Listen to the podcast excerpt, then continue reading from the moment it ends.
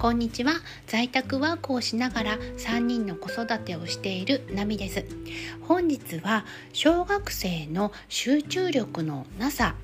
を解決する方法について、えー、解説したいと思います。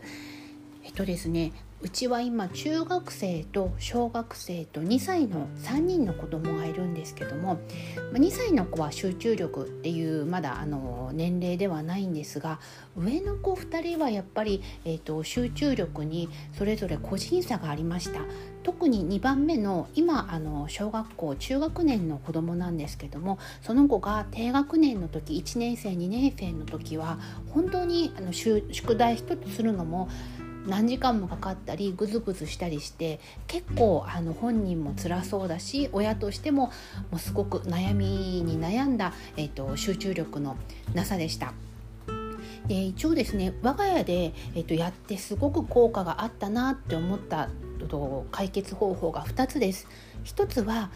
YouTuber になりきってもらうことです。2つ目は、えーとですね、リビング学習用のついたてがあるんですけどもそれを使ったことです1つずつ解説していきます1つ目は YouTuber になりきってもらうっていう方法なんですけどもとうち,、まあ、あのうちの子は YouTube を見るのがすごく好きで、あの、まあ、将来 YouTuber になりたいって言ってるぐらいなんですね。きっと今のお子さんそういう YouTuber になりたいって言ってるお子さん多いと思うんですけども、えっとまあ、勉強をしている様子を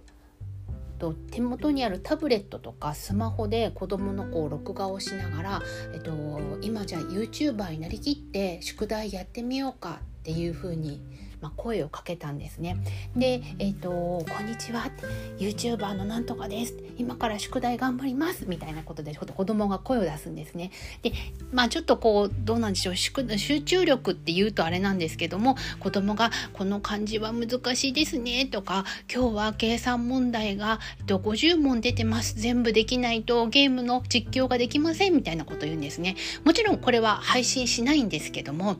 録画にで撮ってあるので後から見直すと本人とすれば YouTuber になった自分が頑張って宿題っていうミッションを片付けている YouTube の番組ができたような気がするみたいなんです。と私はちょっとあの動画編集とかもできないのでサムネイルとかも全く作ってないんですけどもそれでも動画として自分のと自分が勉強してる姿を見るっていうのは本人にとってすごくこう充実したものだったみたいなんですね。なのでとそれ以来、まあ、今ちょっとなくなったんですけども一時は集中力が今日はなさそうだなとか宿題が多くて辛そうだなって本人自身が思った時に「ママ今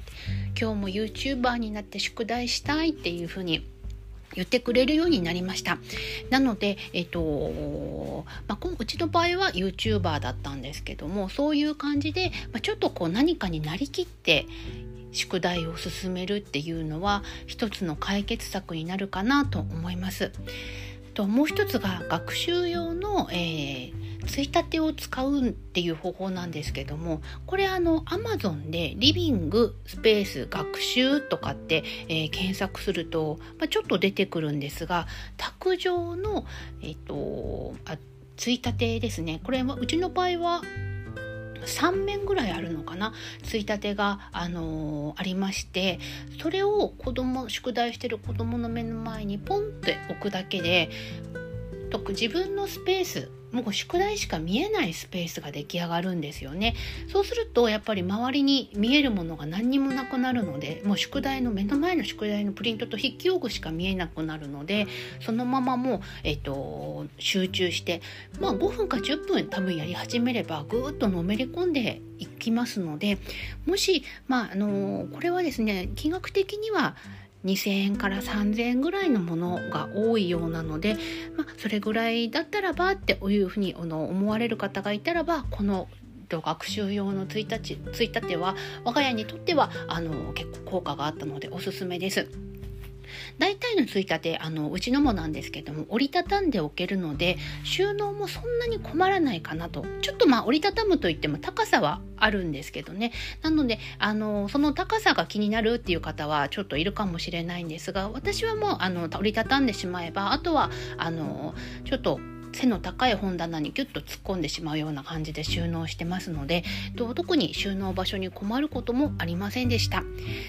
本日は小学生の集中力のなさを解決する方法について、え、解説しました。少しでも皆様のお役に立てると嬉しい。お役に立てたら嬉しいです、えー、こんな感じで毎日ととママのお悩みやお仕事や育児のあとことに関して発信していますのでよろしければまた聞いてください。本日は最後まで聞いていただきありがとうございました。それではと主婦の波でした。また明日。